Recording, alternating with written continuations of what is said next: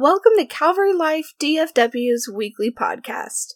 We hope this podcast encourages you, challenges you, and furthers your relationship with God in a whole new way. Enjoy this week's message.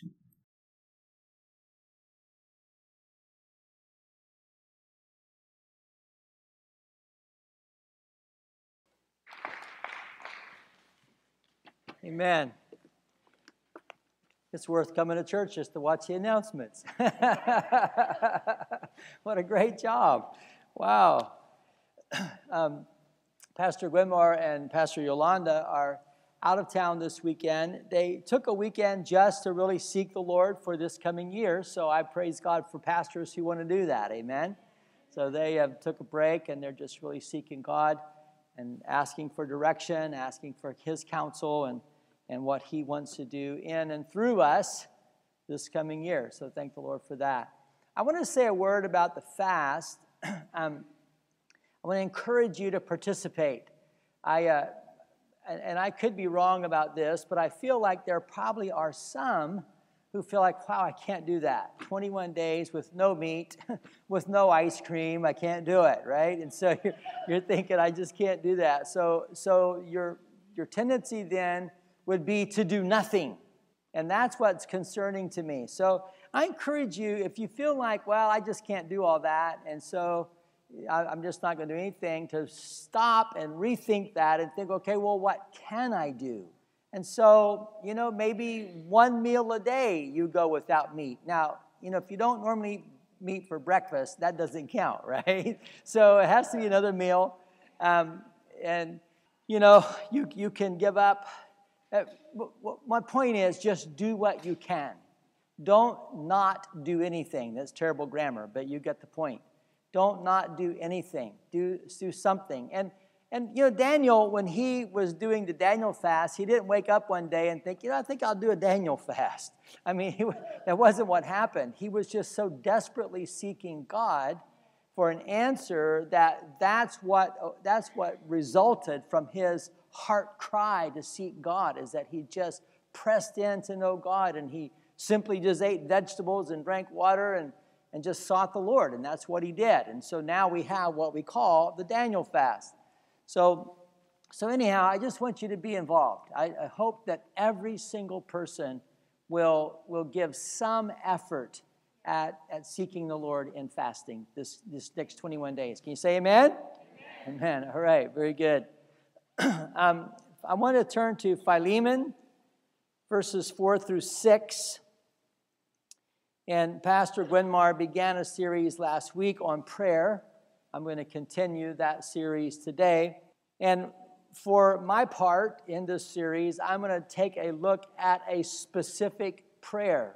And so let me just make a couple comments about, um, about some of the prayers that you will find in the epistles especially the Pauline epistles in Ephesians and Philippians and Colossians and Philemon, I think in Thessalonians, I can't remember for sure.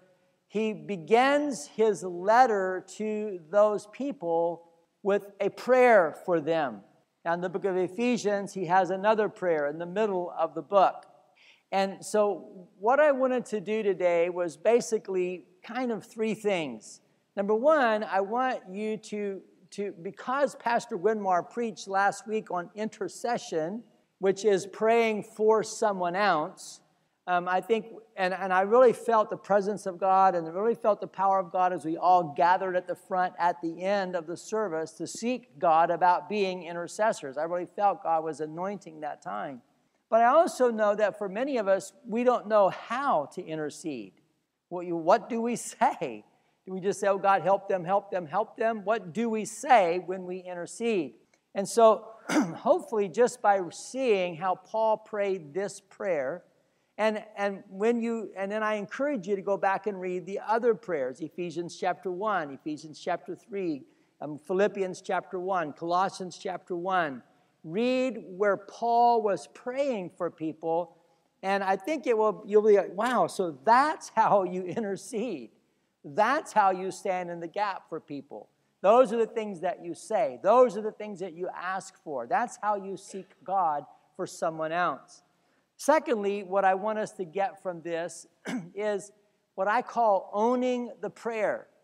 And what I mean by that is what Paul prayed for the Ephesians, or what Paul prayed for the Philippians, or what Paul prayed for, in this case, the individual Philemon. What, what he prayed for them applies to us.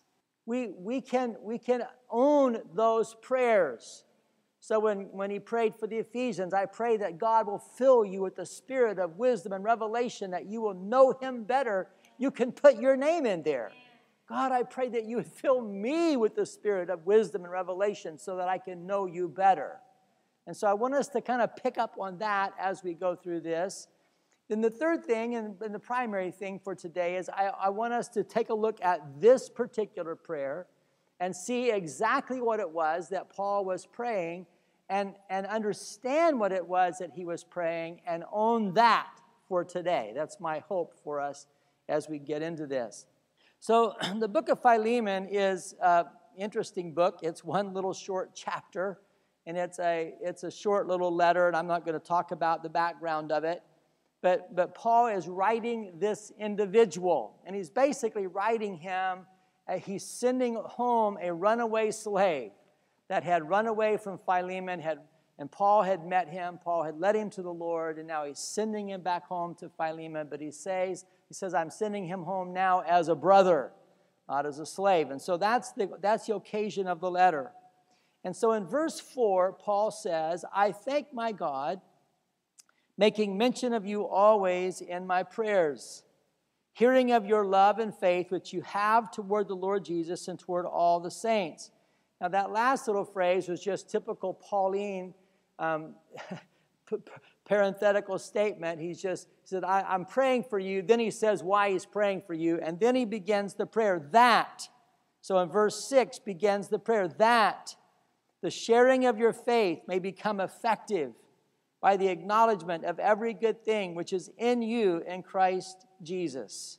That the sharing of your faith may become effective by the acknowledgement of every good thing which is in you in Christ Jesus. This is a shorter prayer than typical. Typically, Paul's prayers are longer, but this is one little short, just very concise, but very powerful little prayer. That the sharing of your faith may become effective by the acknowledgement of the every good thing that's in you in Christ Jesus. And so we're going to unpack that together today. Father, I pray you'd help me to say what you want me to say. Help me to not say what you don't want me to say. Help us to hear the word I pray that you would change our lives. God, we can't hear your word and not be changed. So I pray that you would change us today. Help us become more effective, um, deeper. God, that you would move in our hearts and our lives. In Jesus' name, amen. it's interesting. I had actually journaled this verse several weeks ago. I don't remember when it was, but, but I journaled it because of the phrase that the sharing of your faith may become effective. And one of the things that I've struggled with for two or three years now, and I this is true confessions time, but one, one of the things I've really struggled with for several years has been that I, I rarely share the gospel with unbelievers. I, I um, you know, I get up in the morning, I get, I get to the office early, and, and my office is filled with Christian people, and then I teach in a Bible college, and so hopefully they're all Christians. I'm not sure of that, but I think most of them are. And so I, I, uh, you know, I teach there in that Bible college, and then I come home to my Christian wife, and we have a Christian dinner together, and and then I go to bed, and I get up the next day, and we start it all over again. And you know, I have very little interaction with unbelievers. I mean, I do go to the grocery store and you know, but usually I'm on a mission when I go to the grocery store. I have it all mapped out. I know exactly where I'm going to go, exactly how it's going to go, and I'm in and out, and I'm just always on a hurry. And so, you too, Tom, I think that's the typical male way to do that. And um, I, well, I won't go into that. But anyhow, so, so and I, and I, so I really have struggled with that. I, it has been a real point of uh, just a burdensome thing for me for the last couple of years now. And I've been really asking, Lord, God, how do I do this? And I've thought about, I thought about joining a bicycle club, but I'm afraid I can't keep up, so I don't want to join. so, so you know, all kind of things that. But but I've been praying about that, and I've been struggling. So I had journaled about this that God would help 2022 become a year that I finally turn a corner, and I finally began to. I, used to lead people to the Lord all the time, and so I just really want to do that again. And so I was praying that, and I and I wrote, I journaled about that several weeks ago, and I just journaled anticipating 2022. Well, to my great surprise, when I started doing some study on this particular verse, it says that when, when, it, when it says that the sharing of your faith, the word sharing is the word koinonia. And that threw me for a loop. Because when we think of the word koinonia, we think of Acts 2, that the, that all this, this it, the, the church was birthed in the fires of Pentecost, and, and 3,000 souls were saved, and they were all gathered together, and they were committed to the apostles' doctrine and to the fellowship, the koinonia, to the fellowship together. And so I thought, wow, I guess I've completely misinterpreted this verse. I, I thought, what, what have I? I've journaled that something that doesn't even fit the scriptures. But don't hang on with me for just a minute. I, I thought, what? But that doesn't seem to fit.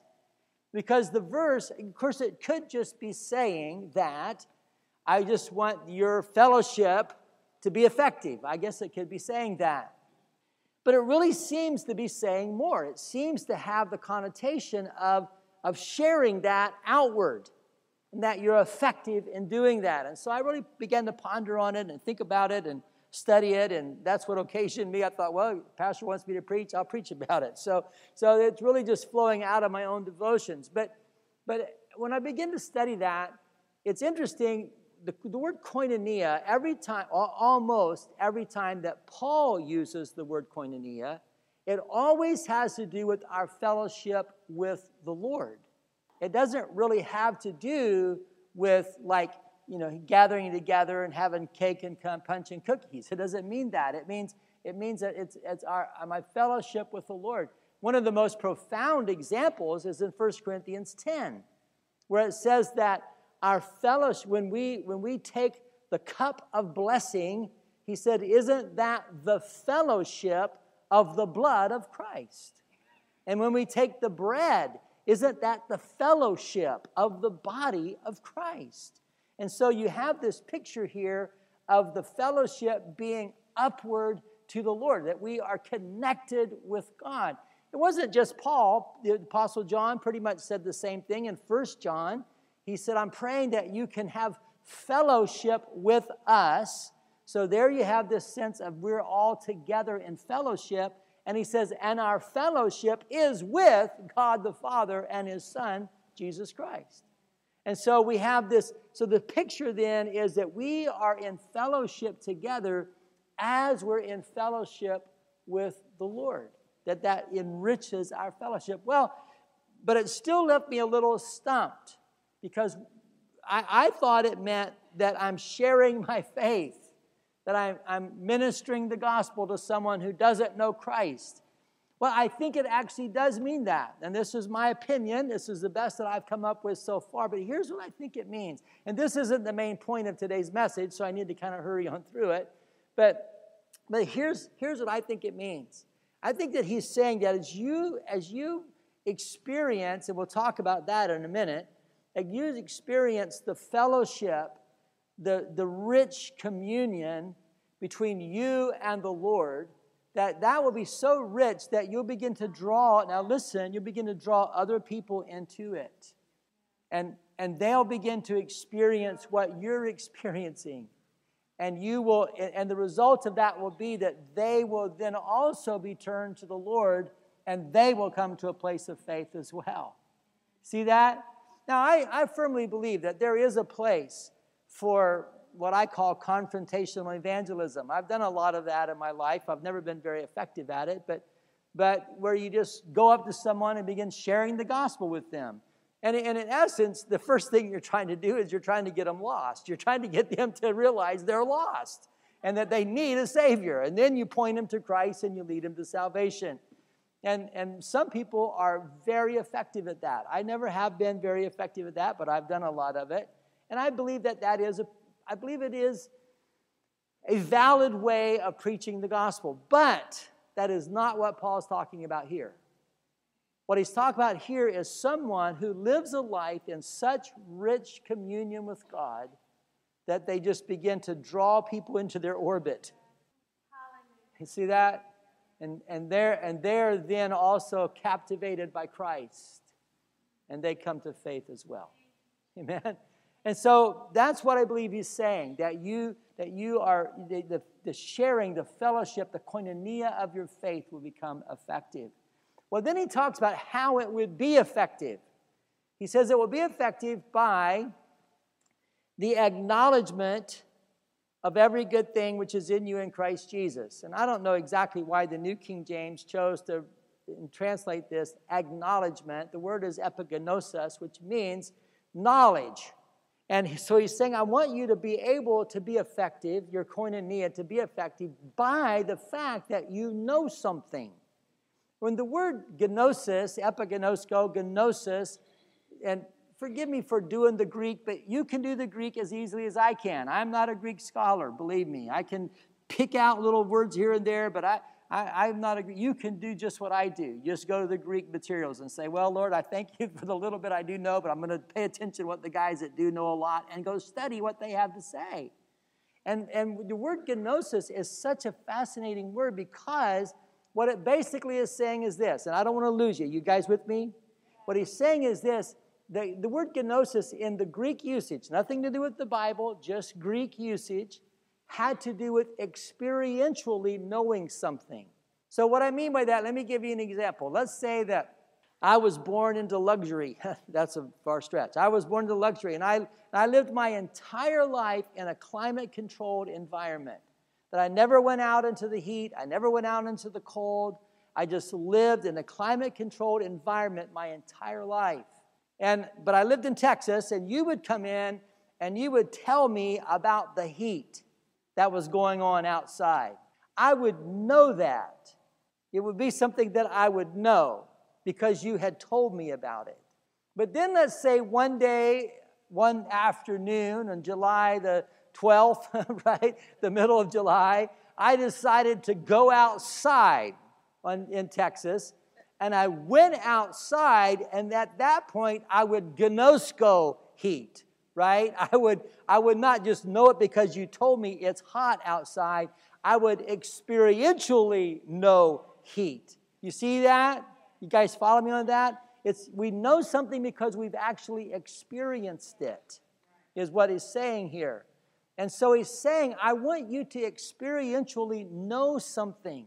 Well, in the Greek culture, also it had this connotation that because you experienced it, you became familiar with it and you became personally acquainted with it. So you become experientially and personally knowledgeable about something. And what is it that you're personally and experientially knowledgeable about? Well, this is the heart of what I want to share today. You guys with me?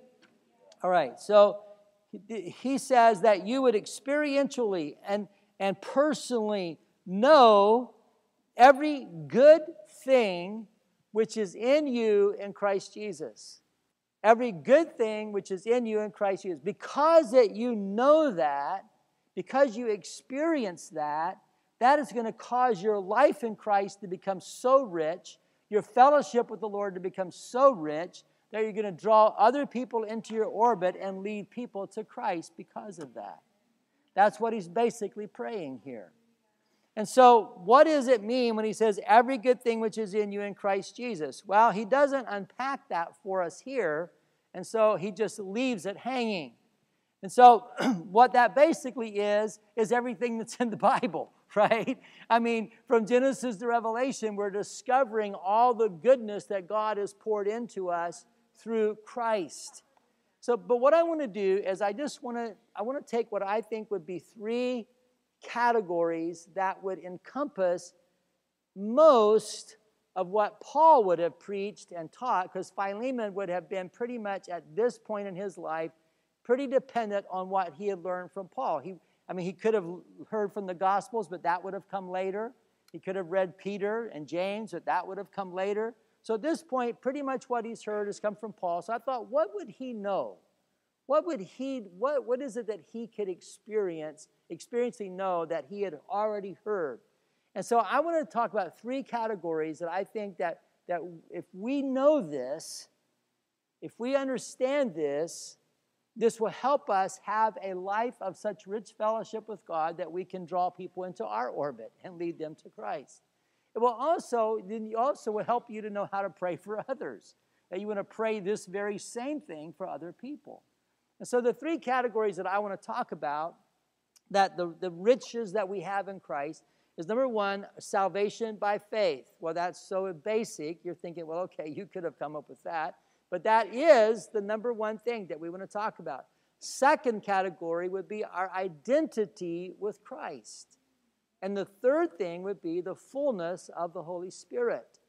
So, those three areas, I think, would be what Paul is praying. I want you to experientially know these things.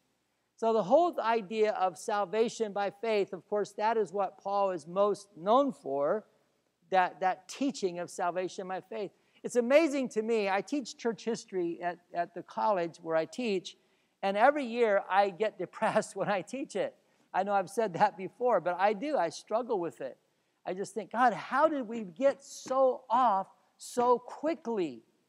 By the third century, the church was already pretty much losing the whole idea of being saved by faith.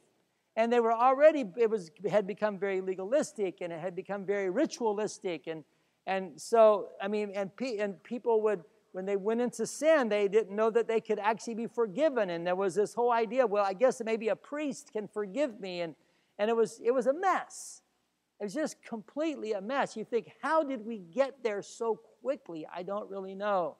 Well, you fast forward that for 1,500 years, and you have a society that is bereft of any spiritual light. Almost, well, almost any spiritual light. There was some. But I mean, it just was, it was tragic as how of, of the condition that Europe found itself in spiritually. And that really affected all of society because the church was society in that day. And then, of course, in 1517, a, a monk who was despairing, he thought, I can never know for sure that I'm saved. I can never be worthy of God. In fact, at one point he said, I don't love God, I hate him, because he was so despairing of ever having any confidence at all that he could be a saved man. And one day when he was reading the book of Romans, he read Romans 1:17 and he and he found the just shall live by faith. Boom, and the light went off for him. And he rediscovered the, the, the doctrine, the teaching, the truth, the rich deposit that Christ has made in us of salvation by faith. Amen. We take it so for granted today. We've heard it all of our lives. And in fact, I think we've gone too far the other way with it sometimes. But we are saved by faith through grace. And, and, and God, God gives us that blessing that we are saved and sanctified and set free all by the grace of God. Amen? And I think what Paul was praying for Philemon was I want you to know this. I don't want you just to know it in your head. I want you to experience what it means to be justified by faith. I want you to experience what it means to know that you are saved. Period. Amen? We need to know that. Praise the Lord where we don't wonder about it and we think, oh, I don't know if I'm good enough. I don't know if I'm worthy enough. Here's the newsflash you're not. You're not good enough. You're not worthy. That's the whole point. That is the whole point. We are saved by God's grace. You don't, of course, you don't deserve it. Of course, you're not worthy. Of course, you're not good enough. That's the point. We are saved by grace through faith. Amen? And I believe that we need, and until we really get that in our hearts and really understand that, that, that our fellowship with the Lord will never be as rich as it could be. In fact, it won't be rich at all. But when we understand, oh, I'm saved, God has looked on me and my failure and my ugliness and my sinfulness and my dirtiness, and He has loved me just like this. And He has saved me by His grace. Amen? Wow, what a discovery. We need to understand that. And then, secondly, would be our identity with Christ. I think that way too many believers, and I do thank God that I, I feel like, and, and, and well, I think that we still vacillate sometimes. We something about the human nature loves legalism. I don't understand it really. We just love you. Just give me a bunch of rules, and that and that way, if I don't follow them, they're your rules, and it's your problem anyhow. But but but but I feel like we need to constantly battle to to guard salvation by grace. I think we need to constantly battle to guard that. But many, many believers do understand that. But there's more to it. For Paul, it wasn't just, okay, now I'm saved. Now, now I'm going to go to heaven when I die. But now he was identifying with Christ. He was in Christ. Amen? he, he, he, I mean, basically what he said was, I, I'm dead. I died with Jesus, and now I'm alive. I live with Jesus. Galatians 2:20, I am crucified with Christ. Nevertheless, I live, but not me. It's Christ living in me. In the life I'm living, I'm living my faith in Him. Romans 6 that we're buried with Christ in baptism. We're raised with Christ to newness of life, right? Therefore, we consider ourselves dead indeed to sin, alive to God in Christ. So we're identifying with Christ. It's not just that, okay, now my sins are forgiven. Oh, thank God I can, I can breathe easy. And then, you know, someday when I die, I'm going to go to heaven. And then that's it. No, that's not it. You're, you're living a life in identity with Jesus Christ. Your, his life is in you. You, you. Your life is in Him. You're identified with Christ. I shared, uh, I don't know, sometime back when I spoke, Ephesians 1, and I gave you the challenge. And I know some people took it of just going through there and, and reading every place where it says in Christ or by Christ or through Christ. And when you read that and then put your name in there, that's who you are. That's your identity. You, your identity is in Christ. Thank God for salvation by faith. Thank God for salvation by grace. But thank God also that now we live a life in Christ. Amen? We're, we're filled with Him. We're filled with Him. And then the third category would be, um, would be the, the fullness of the Holy Spirit. It's funny, several years ago, actually a lot of years ago, I don't know how many, but a long time ago, I, um, when I first started my graduate studies, I started, I stopped, I started, I stopped, and so it was, took a long, long time for me to find. That's why I'm an old man just now starting my new career. But um, so it took me a long time to finally get my graduate studies done.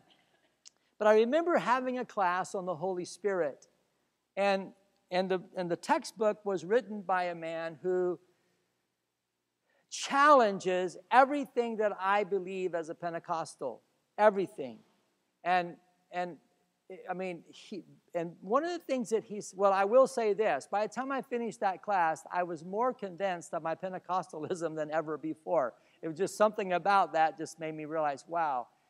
Anyhow, I won't go into those details. I shouldn't have said all that. But, but it just, I just really saw the fullness of the Spirit in a whole new way watching this man trying to dismantle it. And so, but one of the things that he said that, that is th- that was so wrong was that for that there's nothing in the epistles about the Holy Spirit. That we Pentecostals are completely dependent upon, and I know that not everybody is Pentecostal in the sense of what I mean by that, but I know that we all value the fullness of the Spirit. And we all want Him alive and at work in our lives. And, and what he said was that you only, you only get that in the book of Acts. That is so wrong. I mean, it, the, the epistles are filled with the working of the Holy Spirit in our lives. And, and, um, and so let me, let me just kind of, let me just do this. Let's go, well, first of all, let me do this. Let me read Galatians chapter 3. this verse almost makes it seem like being filled with the Spirit is the epitome of what it means to come to Christ. Or not the epitome, but it's the final result. It is the, it is the ultimate um, conclusion of what it means to be in Christ.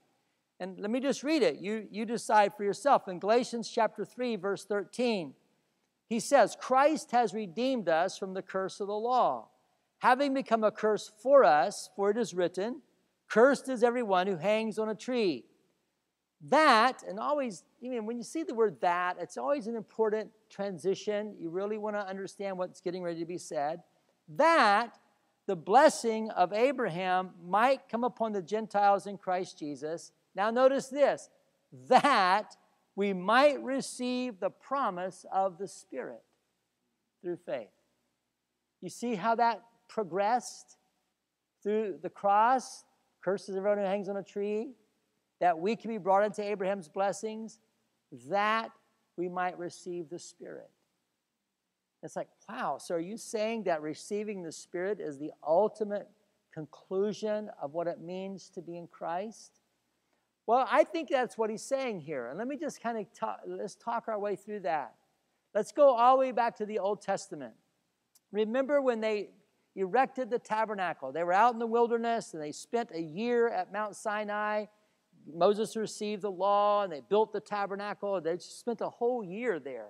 They finally got the tabernacle completed and they got it set up. And what happened? The glory of God came and filled that tabernacle so powerfully that Moses, who had been on the mountain with God, could not even enter the tabernacle. It was the, the glory of God filled that tabernacle. Well, you fast forward a few hundred years and they build the temple and they get it completed and they have a dedication service and they, they, they set everything up, and the priests, some are playing trumpets, some are singing, and they bring the Ark of the Covenant in, and they set it up in the Holy of Holies, and they, they walk out, and when, as soon as they had the Ark of the Covenant in place, the glory of God came and filled that temple. So much so that the priests could not stand to minister. All right, so that's the glory of God. But let's fast forward to the New Testament. 1 Corinthians chapter 3, Paul tells us that we as the church, the church, 1 Corinthians 3 is about the church. It says, Don't you know that your body, when he says your body there, he's talking about us collectively, is a temple of the Holy Spirit. Ephesians 2 pretty much says the same thing that God dwells in us by his Spirit. And so keep, keep the Old Testament picture in, in mind. God has always, God has always designed and desired to dwell among us, to be in us, to fill us. And so you have the glory of God filling the tabernacle and the temple, and now you have the glory of God filling us, the church, through the Holy Spirit. The Holy Spirit comes and dwells among us. In 1 Corinthians 6, he narrows it down even more and he says that our individual bodies are temples of the Holy Spirit. That the Holy Spirit lives inside of you. Amen? That the glory of, that your body is his temple. What, what happened in the temple? The glory of God filled the temple. How is the glory of God filling your temple? He is filling your temple by the presence of the Holy Spirit. He's filling us with His Spirit. Well, we could go on and on about how Paul valued the Spirit of God in our lives, but I think, you know, for the sake of time and for the sake of brevity, I want to just leave it at that. But we, we have this, this picture of, uh, so what Paul is actually praying is, Philemon, I, I want you to experientially know what it's like to be filled with the Spirit of God. I want you to experientially know and be personally acquainted with what it means for God's glory to fill you up, that you are full of God's Spirit. And because the Spirit of God is in you, God is in you. Amen? Because God is the Spirit, the Spirit is God, the beautiful Trinity. And so we are filled with the Spirit of God. The glory of God dwells within us. And so Paul's praying for Philemon, and I think, and I think consequently praying for us. Now that's just what I believe. I believe that it's God's no respecter of persons, and what he prayed is continuing, I believe is continually working even today. And that what he's praying is that he would, that his the koinonia of his faith, the fellowship, the, the richness of his communion with God, that it would be so rich that he would be able to draw other people into that and bring them to a place of faith in Christ. And that would happen because he would know experientially the blessings of Christ, which are you are saved by faith, Philemon. You don't have to work for it. In fact, you could work for it your whole life and not get it. But when you just accept by faith God's grace that He poured out on you in, in Christ Jesus, you're saved. Period. Amen. And I also want you to know, Philemon, that you that didn't end there. That you have an identity with Christ, that you're dead with Jesus, you're alive with Jesus, you're accepted in Christ, you're beloved in Christ, you're blessed in Christ. All of the you you you have an identity with Jesus. I want you to experientially know that, Philemon. And I want you to experientially know what it means to be filled with the Spirit. That God's Spirit lives inside of you and empowers you and gives you life. God's Spirit lives inside of you. So, my prayer for us is that we would experience all of that. Amen. I mean, what a rich, what a rich way to begin the year is that we begin to experientially know these things. And I, I know that I, I mentioned the church losing its way so quickly. It, it's depressing. But we tend to do the same thing on a smaller scale. We come to Christ, we're excited, we're filled with joy, we, we, we know what it means to walk with the Lord, and then we can get into just a religious routine. And, and we're good people, we're godly people in a sense, we're Christian people, but, but we can lose that experiential knowledge. We can lose the vibrancy and so I think we have to shake ourselves sometimes, say, man, I want to go back. I want to experientially know, personally know all that's in me through Christ. Amen. And then I also want to be able to share it with others. And that's, I pray that we'll all have that prayer. I mean, what a joy if at the end of the year we can all introduce our sons and daughters in the faith, right? People that we've been able to lead to the Lord this year. Amen. Praise God. And that we also are now in, hopefully, more enabled to pray for others. I mean, what do we say? How do we pray? This is one example of how to pray. And you can read the other apostolic prayers and think, okay, this, I can at least pray this.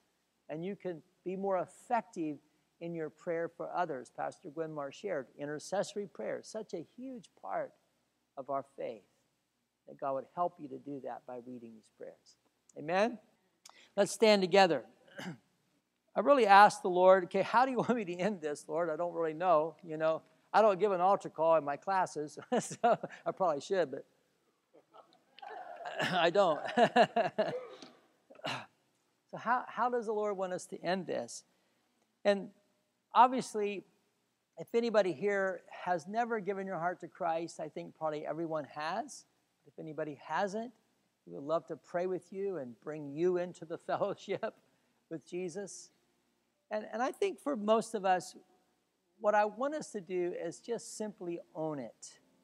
And I don't know how else to say that other than just to say it and hope that you get my point. That we own this, that we own the prayer, that we own the application, that we apply it to our lives. Last week, Pastor Gwenmar had us all come forward, and I, I really feel like maybe I want to do that again today. And if you don't want to, that's fine. You don't have to. But I just feel like there's something um, profound about, about physically moving, that I, I am moving towards what God has for me. So I'm going to invite you, if you want to, to come and just stand at the front for a few moments and own this. We're going to just be here in prayer. We're going to ask God to touch us, ask God to fulfill this in us, ask God to apply it to us, ask God to help us own it, and also that we would become effective in our own lives in sharing the faith. Father, I praise you, God. I praise you, Lord. I praise you, Father, for your word. I thank you for the fellowship that we have in Christ. I thank you that we fellowship in the blood of Jesus. We fellowship in the body of Jesus. We fellowship in the grace of God. We thank you, Lord, for your grace that you poured out on us, that you have saved us by grace through faith, that we, Lord God, can rejoice knowing that we're saved, not wondering, not doubting, knowing that we're saved. Hallelujah. And I pray, God, as we stand here together in prayer, that you would begin to minister to every single heart. I'm going to be quiet in just a minute and let you pray. That God would help you to begin to experientially know, experientially experience, to receive all that God has given to you in Christ. It begin to make sense to you. Begin to your heart will begin to see it. Your eyes will begin to see it. You begin to think, oh my God, look what you've done in me, Lord. Your heart will explode with joy and thanksgiving. In Jesus' name. I'm just going to be quiet. I want you to seek the Lord for a few moments together. Hallelujah.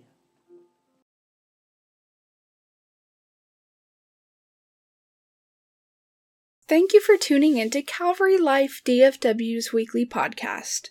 If what you heard today impacted you, be sure to tell us about it.